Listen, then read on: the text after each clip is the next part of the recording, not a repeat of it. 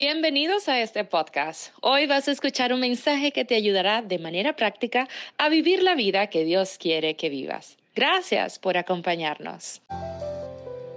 Qué bueno que nos acompañas eh, uno de nuestros servicios. No es un domingo más, dice la palabra del Señor. Este es el día que Dios hizo para ti. Bienvenidos a todos los campus que nos ven. Dios les bendiga. Qué bueno también que se pueden conectar a través de las redes sociales. Y me gusta saber que cuando están también a través de la pantalla ustedes pueden estar gritando amén, pueden aplaudir. Así que no tenga vergüenza si nos está viendo por la pantalla o nos está escuchando. Amén. Así que vamos a comenzar con la palabra del Señor. Y el día de hoy quiero tocar un tema bien interesante que ha, ha estado tocando mi corazón ahora que hemos estado hablando acerca de las emociones y el título que pusimos el día de hoy es Limpiando la vergüenza. ¿Cuántos les ha dado vergüenza alguna vez algo? ¿Sí? ¿O cuántos son de pronto vergonzosos? ¿verdad? Que dice, es que este niño es bien vergonzoso, ¿verdad? Háblale, salúdele. no, no, es que ese niño es bien vergonzoso. Ahora, levante la mano, ¿quién ha hecho cosas vergonzosas? Yo voy a levantar la mano también. ¿Quién ¿A quién lo han dejado en vergüenza? Que es diferente también. Ya también de pronto alguien me dejó en vergüenza y dije, yo pensé que esto iba a ser de esta manera y me dejaron en vergüenza. Y hoy vamos a hablar un poquito acerca de esto, porque todas nuestras acciones están motivadas por algo. Y casi siempre hablamos de las consecuencias de nuestras decisiones, pero muy pocas veces hablamos de qué es lo que nos motiva a hacer como somos. Por ejemplo, siempre estamos hablando algo así. Si haces esto, te va a suceder esto. ¿Verdad? Siempre estamos enfocados en si, si tú te comportas de esta manera, Dios te va a bendecir o te va a castigar. Y de hecho lo, lo hacemos desde chiquitos, porque cuando le enseñamos al niño a no mentir, ¿qué le decimos? No mientas porque si no, Diosito, ¿qué? Te va a castigar. No hagas cosas, no pelees con tu hermano, ¿verdad? Si son del rancho dirían, no pelees con tu hermano, porque si no Diosito se va a enojar. Y siempre estamos, por lo regular, preocupados por las consecuencias de nuestras decisiones. Pero muy pocas veces estamos preocupados por qué es lo que nos motiva a tomar esas decisiones. Y reflexionando un poco esto, traté de pensar en los motivos que me mueven a mí, en qué es lo que a mí me motiva, en qué es lo que a mí me hace ser quien soy. Y me di cuenta que tengo por lo menos dos grandes motivaciones en mi vida, que me hace tomar las decisiones que, que tomo. Y las dos más grandes motivaciones, la número uno yo lo podría definir así. La primera motivación es mi deseo de ayudarte a crecer. Una de las cosas que me hace tomar las decisiones que tomo es mi anhelo de que tú vivas una vida mejor, es mi anhelo de que tú eh, eh, tengas una vida exitosa, es mi anhelo de que tú tengas emociones sanas y esto me motiva. ¿Verdad? Ayudarte a crecer intelectualmente, integralmente, en tu manera de pensar, en cómo expresar tus emociones y tu mentalidad. Eso me motiva. Y es algo que me ayuda a tomar decisiones en decir, quiero esto para las iglesias. ¿Tiene sentido para alguien? Entonces, esta es una buena motivación. Esa es mi primera motivación. Pero mi segunda motivación, que la descubrí y me asustó un poco, es la vergüenza. Y a lo mejor me vas a decir, ¿cómo que la vergüenza? Sí, porque me di cuenta que la vergüenza muchas veces se manifiesta cuando no me siento suficiente, cuando siento que no puedo, cuando siento que hay alguien mejor que yo. Así que la vergüenza a fallar, escucha esto, me ha hecho sobretrabajar. La vergüenza a fracasar me ha hecho tomar decisiones que no debía haber tomado, que termina descontrolándome, descontrolando mi cuerpo, descontrolando mis emociones y me intoxica. Por ejemplo, la vergüenza, el otro día me lastimé en el gimnasio, te platico, porque estaba mi coach, tú puedes hacerlo mejor y puedes hacerlo esto. Y por vergüenza dije, sí puedo y le puse más, más peso y me lastimé. ¿Sí, ¿Me estás entendiendo? A veces tomamos decisiones por vergüenza a fallar, compramos cosas por vergüenza a, que no vayan a decir que no tenemos dinero, comemos cosas para que aparentar otra cosa, decir, no, no, me va a dar vergüenza. ¿Cuántos han comido algo por vergüenza? Vergüenza de no decir, no, es que esto me daña mi salud. ¿verdad? A veces hay personas, y sobre todo nosotros los mexicanos, que cuando vamos a una casa ofrecemos y ofrecemos y nos ofendemos y no, ¿verdad? A lo mejor, oye, lo que está, a lo mejor la persona es, es intolerante a cualquier cosa que le estamos ofreciendo y a veces por vergüenza. Entonces, la primera motivación es positiva, pero mi segunda motivación ha sido un poquito negativa y aparentemente positiva. Con esto quiero decirte lo siguiente. La vergüenza es una motivación poderosa pero destructiva. Es un excelente motivante, pero también no es sano. Y mi anhelo es que si ese sentimiento está invadiendo tu vida, quiero que Dios haga una obra y limpie tu corazón y tus pensamientos. Esta semana Dios me dirigía a hablar un poquito acerca de la vergüenza, porque muchas veces son motivantes que no nos estamos dando cuenta, por lo cual nos comportamos como nos comportamos. Y ahorita te explico un poquito más. Pero vamos al libro de Génesis. Dios me lleva al libro de Génesis a entender esto de la vergüenza. Y en Génesis capítulo 2, versículo 25, vamos a leerlo juntos, dice, hay un versículo justo al inicio de la Biblia, justo al inicio de la creación, donde Dios eh, está, está describiendo un poquito lo que, el contexto en el que estaba Adán y Eva. Y mira, Génesis 2.25 dice, ahora bien, el hombre y su esposa estaban desnudos, pero no sentían vergüenza. Esto llamó mucho mi atención. Estaban desnudos, pero no sentían vergüenza. Hay algo en esta historia que me resulta increíble. Ellos no es que no sintieran vergüenza de andar desnudos, ese no es el punto, sino que ellos no sentían vergüenza porque no tenían nada que ocultar. ¿Tiene sentido esto para alguien? El punto de no tener vergüenza es que no tienes nada que ocultar. De hecho, cuando uno de pronto es niño y uno, a ver, ves que hay niños que hablan sin filtro, ¿verdad? Y le dice, este, el, otro día estaba viendo un video, un TikTok. Este, sí, también uso TikTok, pero no bailo, ¿eh? Este, estaba viendo un TikTok y, y había un niño y decía, los niños no tienen filtro. Y traían a un niño en el zoológico y estaban viendo las focas. Y la mamá estaba ahí con el niño y voltea al niño y le dice, esa tiene el cuerpo como tú. Y entonces, espérate, ¿verdad? Los niños no tienen filtro, los niños no tienen vergüenza. ¿Sabes por qué? Porque no tienen nada que ocultar. Su opinión no está limitada a algo que ocultar. Entonces, para Adán y Eva no había nada que ocultar en su corazón o en sus pensamientos, tampoco había nada que esconder de Dios. Solamente hasta que fueron engañados por la serpiente y los dos pecaron, los invadió un sentimiento de vergüenza. ¿Estás conmigo todavía? Hasta que el pecado entró en Adán y Eva, estos comienzan a sentir vergüenza. Mira, cuando no tenían nada que ocultar, dice Génesis 2.25, y ellos no sentían vergüenza. Su mente no tenía nada que ocultar, su corazón no tenía nada que ocultar, lo que ellos pensaban no tenía nada que ocultar, ni delante de su pareja, ni tampoco delante de Dios. Viene el pecado, los interrumpe, interrumpe la relación con Dios y ahora tenían algo que esconder y cuando viene la voz de Dios, viene la presencia de Dios al jardín del Edén, eh, estos se esconden y le dicen, ¿por qué te escondiste? Porque tuve miedo, no, porque le dio vergüenza, porque tenían algo que ocultar. Ahí fue cuando ellos se escondieron y se cubrieron, porque habían hecho algo malo. Ahora se veían uno al otro y, veían la maldad que había en ellos. Pero quiero explicarte algo.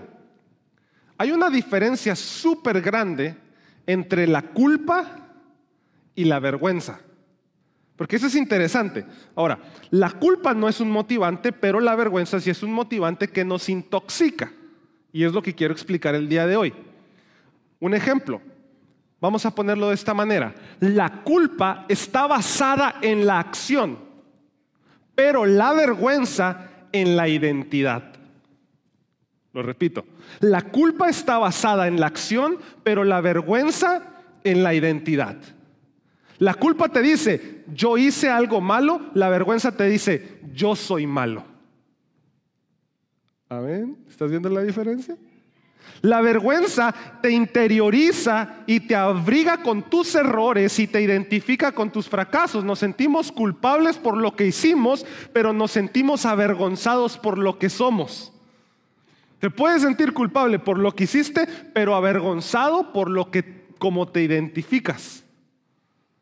Hay una escritora que estudió un poquito más acerca de la vergüenza y se llama Brent Brown y quiero leerte algo que ella escribió. Dice, la vergüenza es un sentimiento doloroso o una experiencia constante, escucha esto, de creer que somos defectuosos y por lo tanto somos indignos de amor y de pertenencia. Es algo que hemos experimentado o dejado de hacer que nos hace indignos de amor. Entonces la vergüenza se origina porque no nos creemos dignos de ser personas amadas. La vergüenza se origina porque hay algo en tu interior que no te deja sentirte que, perteneces a un lugar. La vergüenza es un sentimiento tóxico que te está infectando el interior, está infectando tus decisiones. ¿Por qué? Porque te hace pensar que no eres suficiente.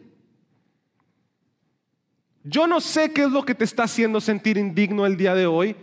A lo mejor puede ser un pecado oculto, alguna deuda, algún, algún fracaso, alguna lucha, una lucha con tu identidad, una lucha con tu sexualidad, algo que hiciste en el pasado o algo que estás haciendo en el presente. Y nos sentimos indignos porque hemos generado en nosotros esta resistencia para dar amor, pero ojo, también para recibir amor. Este motivante nos dice, trabaja más, ponle más carga en el gimnasio y te vas a lastimar. Trabaja más, haz esto, haz aquello.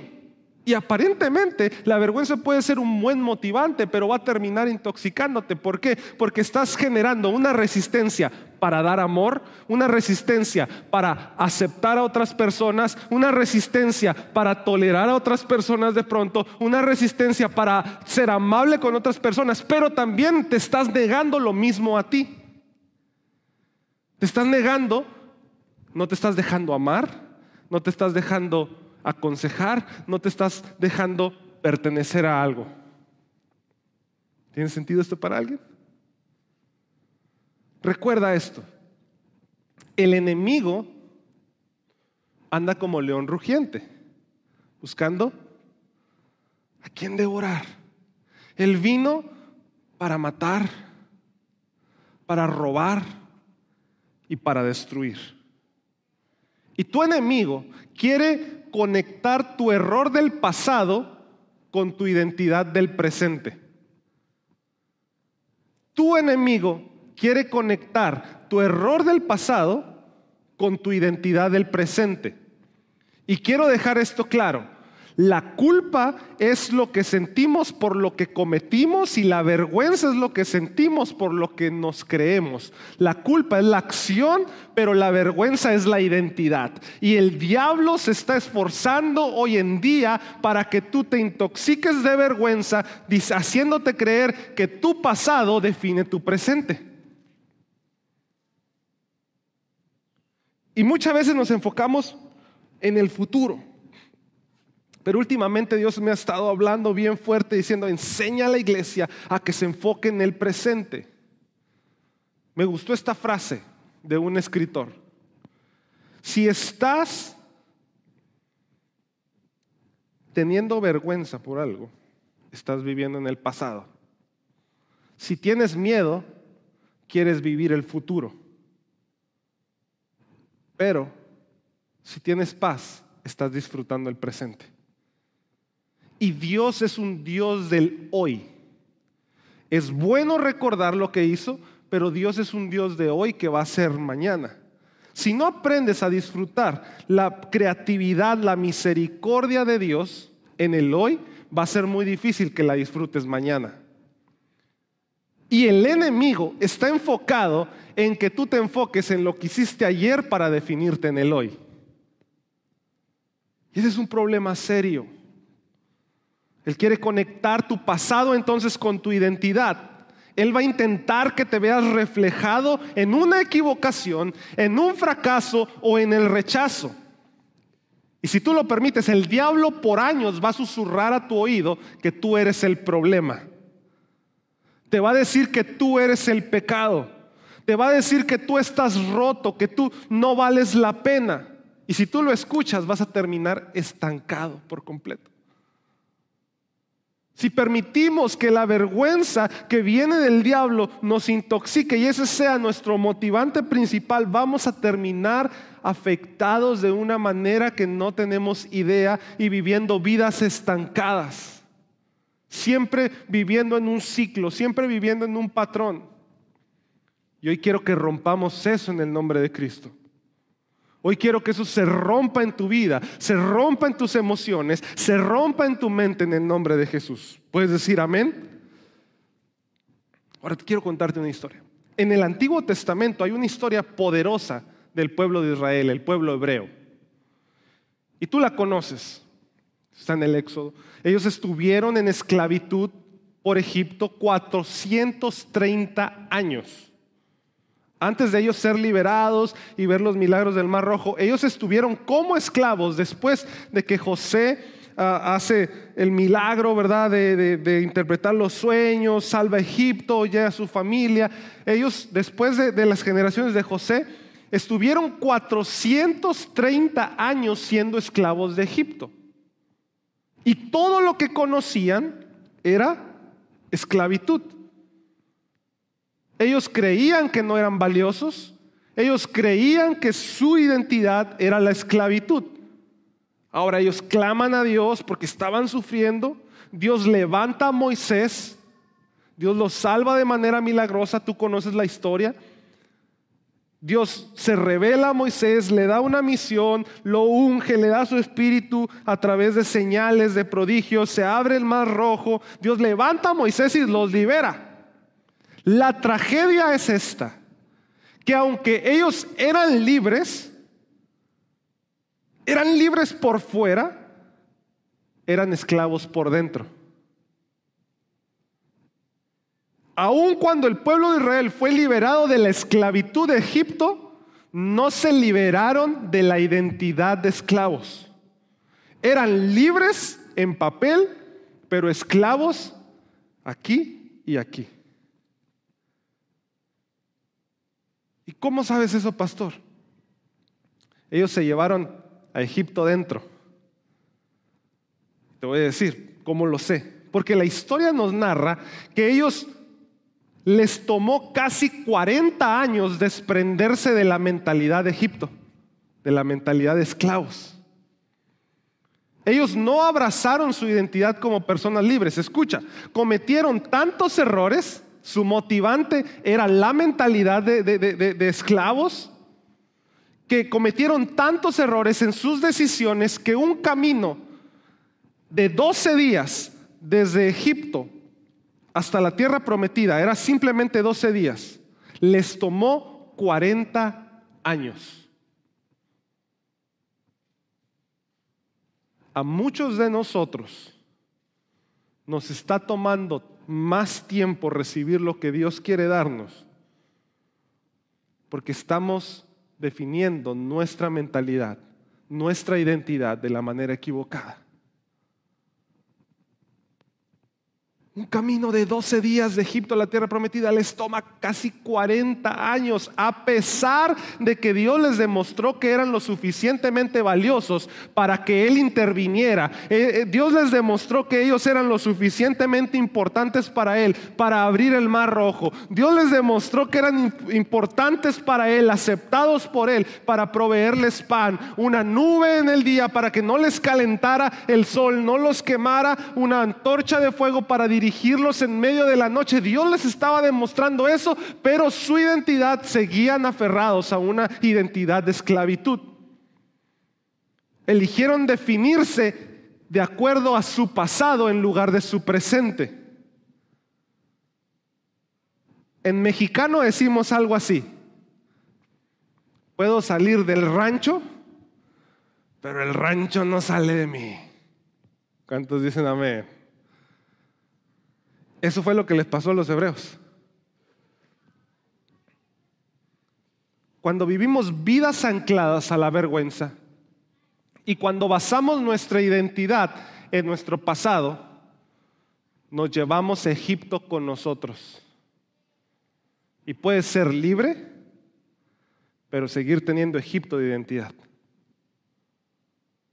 Pero hoy vamos a romper eso, amén en el nombre de Jesús. Nueva identidad y ahorita vamos a ver cómo. Ahora, quiero que identifiques, porque aquí la pregunta va a ser, bueno, pastor, entonces, ¿cómo identifico que yo tengo una identidad, vamos a llamarle tóxica, o una identidad que no está siendo provechosa, una, no vamos a llamarle identidad de Egipto, pero vamos a llamarle una identidad de vergüenza.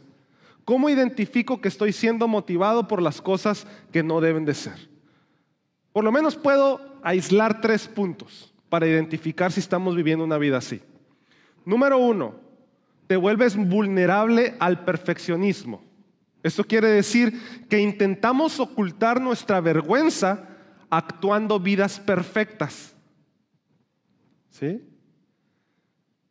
Actuando que todo está bien aunque las cosas no estén bien. No, todo está bien, todo está perfecto.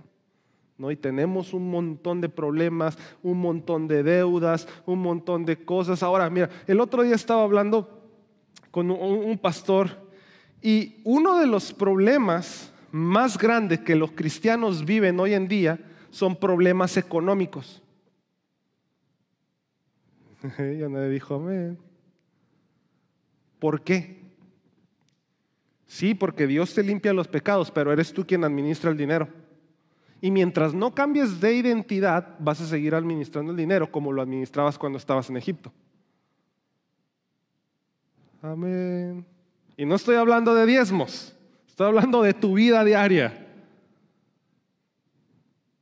Y uno de los problemas más grandes es ese tenemos problemas económicos, tenemos problemas emocionales e intentamos ocultar esa vergüenza de que nadie vea todo el montón de deudas que tengo, nadie vea lo que estoy luchando para llegar a fin de mes, nadie vea lo que estoy luchando para, para sostener mi familia, actuando vidas perfectas. Y buscamos que la gente vea que estamos bien. Y eso se llama religión, lo hemos venido hablando por semanas, que el tratar de aparentar cosas exteriores es religión. Que todos vean que estamos bien. Entonces, número uno, si tú estás identificando esto, que quieres que todos vean que está perfecto y atrás tienes un desastre, tal vez estás viviendo una vida con identidad de vergüenza. Número dos, la crítica se vuelve tu pan diario criticas de forma tóxica para contigo mismo y con los demás. Por lo regular las personas, escucha, que más critican son los que más vergüenza sienten y no se han dado cuenta. ¿Por qué? Porque me da vergüenza que yo no estoy en el lugar que otra persona está y me da vergüenza admitir que yo quiero ese lugar.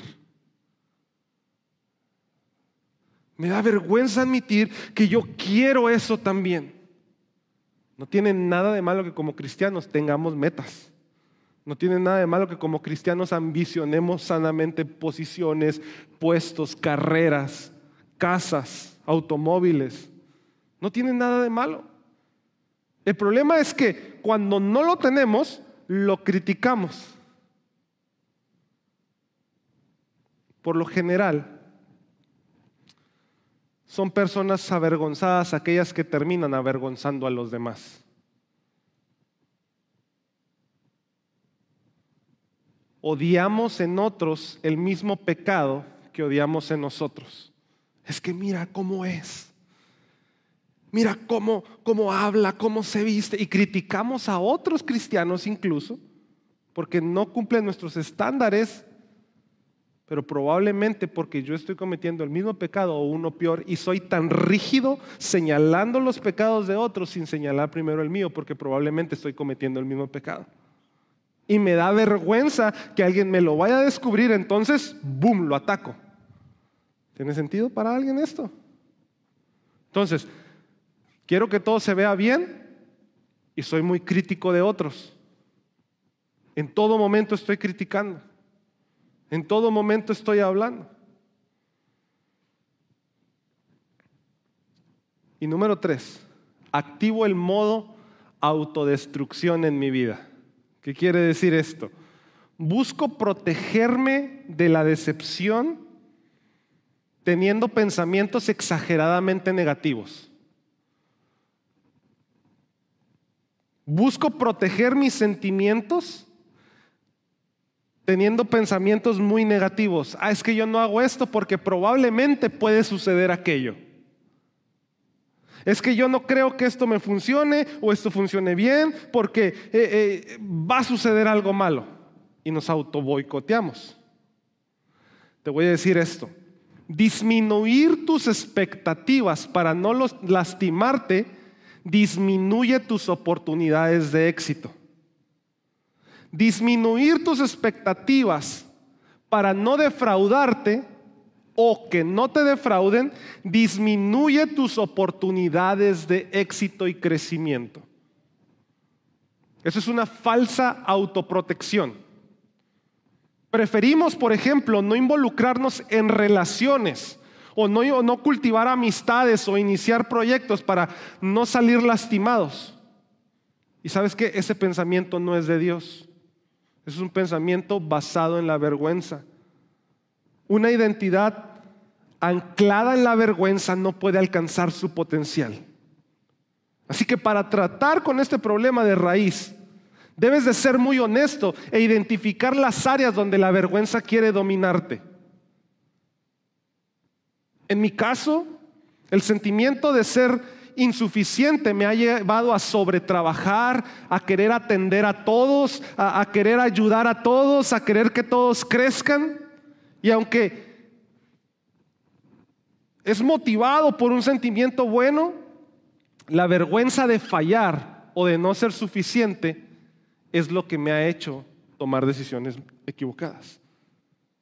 Yo quiero que todos crezcan, yo quiero que las iglesias crezcan, yo quiero plantar más campus, y esta parece bueno, pero la vergüenza de, fallar me ha hecho ser un mal administrador de mi tiempo, a veces de mi familia, a veces de mi economía. Y en mi caso tuve que entender lo siguiente. Tuve que entender y aceptar que voy a defraudar a muchas personas. ¿A qué me refiero? Que no puedo reunirme con todos. Que tengo que decirle a ciertas personas que no de vez en cuando. Que tengo que saber que no siempre el sermón va a estar poderoso o no siempre tengo las mejores ideas. Y esto lo tuve que aceptar. Es una realidad que no me gusta y la tuve que aceptar. No quiero confundirte. Sé que Dios es poderoso, pero reconozco que yo no. Y solo cuando reconozco la limitación de mi capacidad, puedo descansar en su capacidad. Solo cuando reconozco que yo no puedo, puedo descansar que Él sí puede. En su amor y en la identidad de quien soy en Él. Saber que soy insuficiente y que no puedo controlar lo que me rodea está bien, pero eso no define quién soy. no define mi identidad, porque esta no la baso en lo que puedo o no puedo hacer. Y a muchos de nosotros, Dios nos ha perdonado, nos ha lavado, pero aún así hay quienes siguen anclados a su identidad del pasado. Y si este es tu caso, quiero decirte que es tiempo de ser libre de toda vergüenza en el nombre de Jesús. Si tú te has sentido atado, si tú has sentido que tus sentimientos no están avanzando, que tu mentalidad no está avanzando, es tiempo de ser libres en el nombre de Jesús de romper toda vergüenza. Tu pasado no define tu presente y mucho menos es una profecía de tu futuro. Dios está contigo y Él es el único quien dice quién eres. Entonces, identifica si estás en esa posición. ¿Quieres que todo se vea bien, que todo el mundo crea que tu vida está bien? Criticas y criticas y no te arriesgas Probablemente estamos viviendo eso, pero vamos a ser libres en el nombre de Jesús. Quiero compartir esto contigo.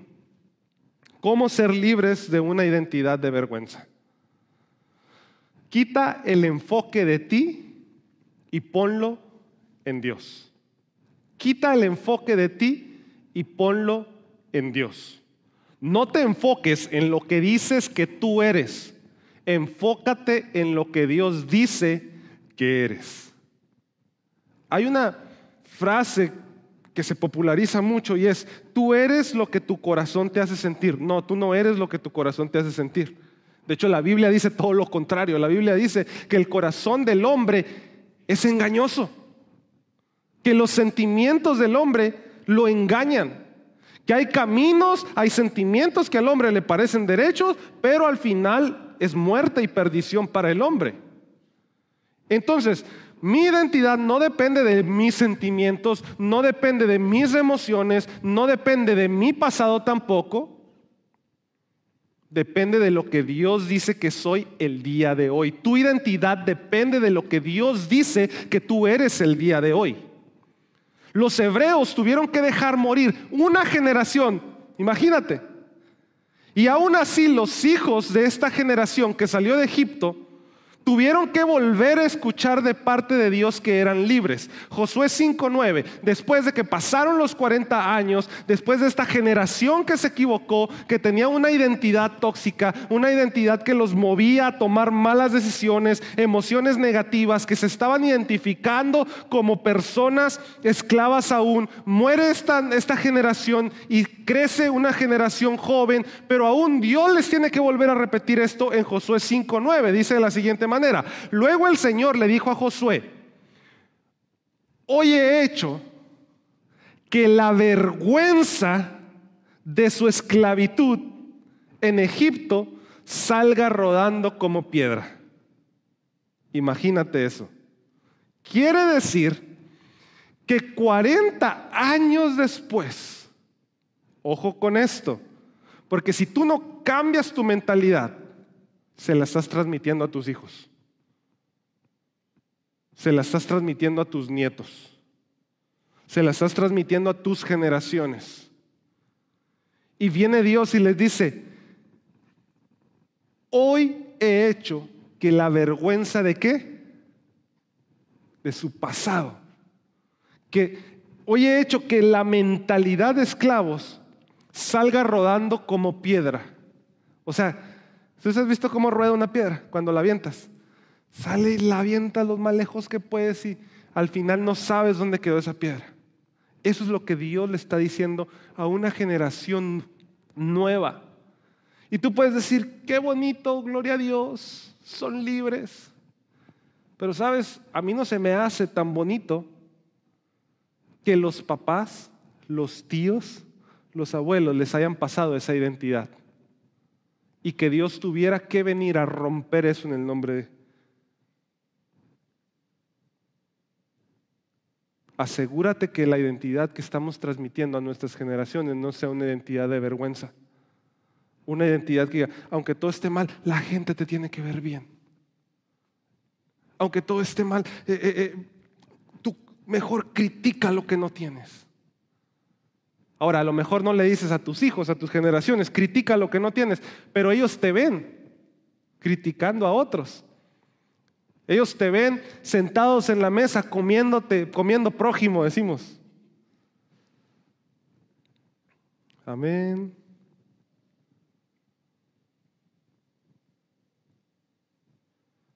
No te enfoques en lo que tú dices que eres. Enfócate en lo que Dios dice quién eres. Dios le dijo al pueblo, hoy arranco esa mentalidad y la viento lo más lejos posible, que sale rodando como una piedra. Hoy Dios te dice, yo arranco esa mentalidad de ti, yo arranco esos sentimientos de vergüenza, yo arranco esa mentalidad de pobreza, yo arranco esa mentalidad limitante en el nombre de Jesús, esas actitudes de crítica, esas actitudes de chismes, esas actitudes que no te están llevando al crecimiento, ese miedo a no involucrarte porque piensas que te van a lastimar o piensas que te van a hacer eso, lo único que están haciendo es limitar tus oportunidades oportunidades de crecimiento y de éxito, hoy las rompe el Señor, dice, y las aviento como una piedra y salen rodando lejos de ti. ¿Cuántos lo pueden creer en el nombre de Jesús? Descansa en la obra de Cristo también. Dios no recuerda tus pecados. Y cuando te sientas consumido por la vergüenza, recuerda que no es Dios quien recuerda tu pasado eres tú. Hebreos 12.2 me encanta. Dice de la siguiente manera. Esto lo hacemos al fijar la mirada en Jesús, el campeón que inicia y perfecciona nuestra fe. Debido al gozo que le esperaba, Jesús soportó la cruz. Y mira esta frase, sin importarle qué. Dígalo fuerte, sin importarle qué. La vergüenza que ésta representaba. Y ahora está sentado en el lugar de honor junto al trono de Dios. Pablo le escribe a la iglesia y le dice, miren, Jesús soportó la vergüenza soportó la cruz, eso es lo que significa. Debido al gozo que qué? Que le esperaba.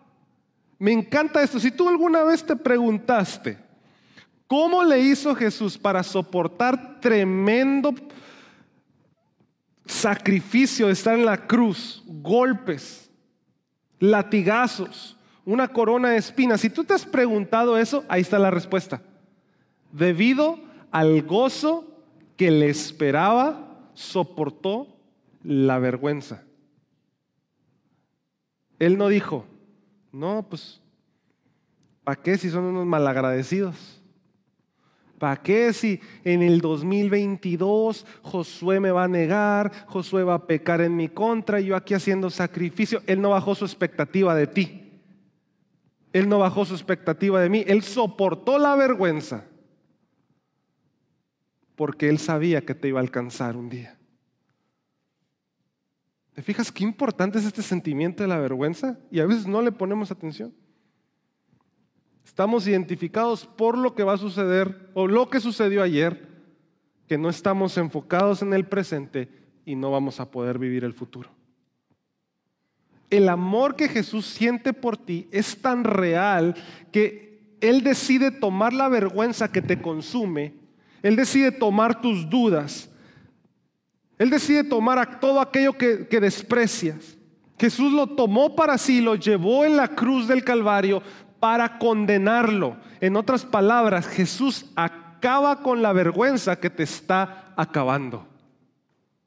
En otras palabras, Jesús termina con el pecado que te está terminando a ti. En otras palabras, Jesús clava en la cruz la mentalidad negativa que te está clavando a ti. Él quita la vergüenza y no tenemos que aceptarla más. Debido a quien es Jesús, nosotros somos dignos de su amor. Y tú puedes decir, yo no soy suficiente, pero hoy puedo predicar a Cristo porque Él es más que suficiente. No eres lo que hiciste, no eres lo que otros hacen o dejan de hacer, no eres tampoco tu pasado, no eres la consecuencia de tus errores, no eres el resultado de los errores de alguien más, no eres el resultado de, tus sentimientos, eres el resultado de la cruz del Calvario, eres el resultado de la victoria en la tumba, eres el resultado, eres un milagro y eres aceptado, hoy eres lo que Dios dice que eres. En Romanos 9:25 también nos habla y dice, así le dijo Oseas al profeta, llamaré al pueblo mío al que no era mi pueblo. Llamaré amado, amada al no amado. Y en el lugar donde se los dijo, ustedes son pueblo mío, allí serán llamados hijos de Dios. Hoy quiero animarte, hoy quiero motivar tu corazón a que le digas, Señor, yo soy motivado por tu palabra, no por las palabras de otros. Yo soy motivado, Señor, por tu declaración, no por la declaración de otros. Yo soy amado porque tú ya diste tu vida en la cruz del Calvario, no por lo que otros digan que yo puedo hacer para merecer el amor. Hoy Dios quiere entrar también a nuestra mentalidad, entrar también a nuestra cultura. Y sí, tal vez el rancho no ha salido de nosotros, pero de pronto es un rancho tóxico que no nos ayuda y no nos está ayudando a amar, pero tampoco a sentirnos amados. No nos está ayudando a aceptar a otros y nosotros nos sentimos no aceptados. Tienes una familia que te ama, tienes una familia que te acepta, tienes un Dios que te ha dado un lugar en su mesa, tienes un Dios que no te ha definido por tu pasado. Y no puedes estarte definiendo a ti mismo por lo que tú piensas que eres. Hoy Dios quiere cambiar tus sentimientos, sanar tus sentimientos y llevarte a otro nivel en todas las áreas. Llevarte a otro nivel en cada área de tu vida. Y cuando digo todas las áreas, es en todas las áreas.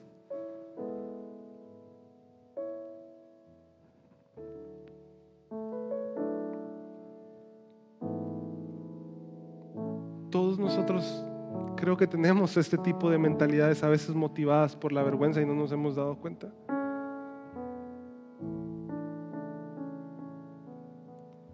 Pero Romanos dice, Él llevó, Él llevó, Él pasó, Él resistió toda la vergüenza por ti. Él resistió toda la vergüenza por ti, por el gozo que tu vida le iba a traer a Dios, por el gozo que tu vida iba a traer a Jesús en el futuro. Resiste esa mentalidad, resístete a ella, resiste esas limitantes, deja de bajar tus expectativas por el gozo que puede venir después, por las bendiciones que pueden venir. Comprométete más, involúcrate más, sé más generoso Créele a Dios. Sé generoso con tu tiempo, sé generoso con otras personas, sé generoso con tus palabras, sé generoso con tu amor, sé generoso con tus finanzas. Resiste. Porque queremos vivir vidas plenas, vidas completas. Gracias por permanecer con nosotros durante toda la experiencia de adoración. Para nosotros es muy importante que tú estés aquí y tú eres muy importante para nosotros. Si tienes alguna necesidad de oración, queremos orar contigo por ti y por la necesidad. Sabemos de que en la oración hay poder. La palabra de Dios dice que la oración del justo puede mucho y sabemos que Dios puede responderte en este momento. Así que déjanos un comentario o un mensaje privado y queremos estar ahí para ti. Así que muchas gracias y nos vemos en un próximo servicio.